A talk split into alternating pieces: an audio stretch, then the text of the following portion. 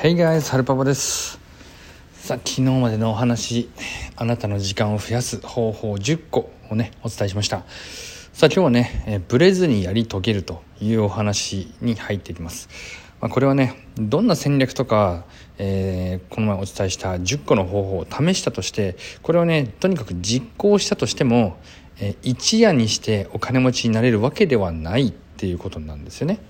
なのでとにかくねやり続けることでようやくねいずれ金持ちになるというねことになります。なので金持ちになる、まあ、お金を稼ぐことがねできるような人に近づくというところが、まあ、とにかくねブレずにやり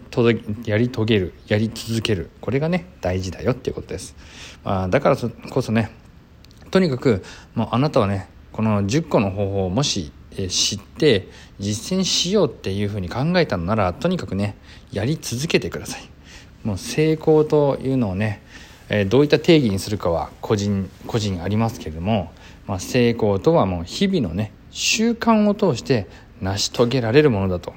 毎日数分間そしてね自分のお金と向き合って稼ごうと努力して貯蓄率を上げて最適化する。そしてねえ、成果というものは、まあ、一次関数ではなくてね指数関数的に増えていく、ま、何が言いたいかというとね、え、1対1は2、え2対2は4とかそういうふうじゃなくてもうね掛け算のようにゴリゴリに進んでいくっていうことですね、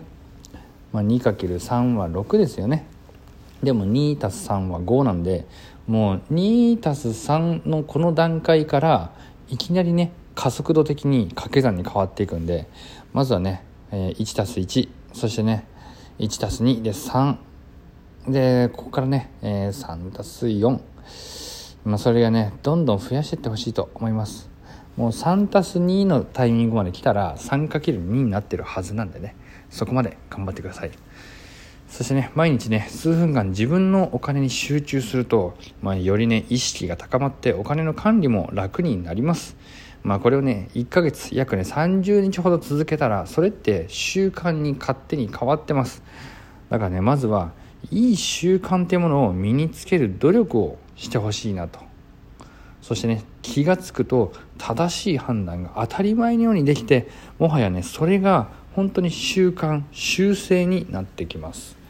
まあ、自分のねミクロである毎日の目標とまあ、マクロである1年以上の目標の間でバランスを取るように心がけてほしい。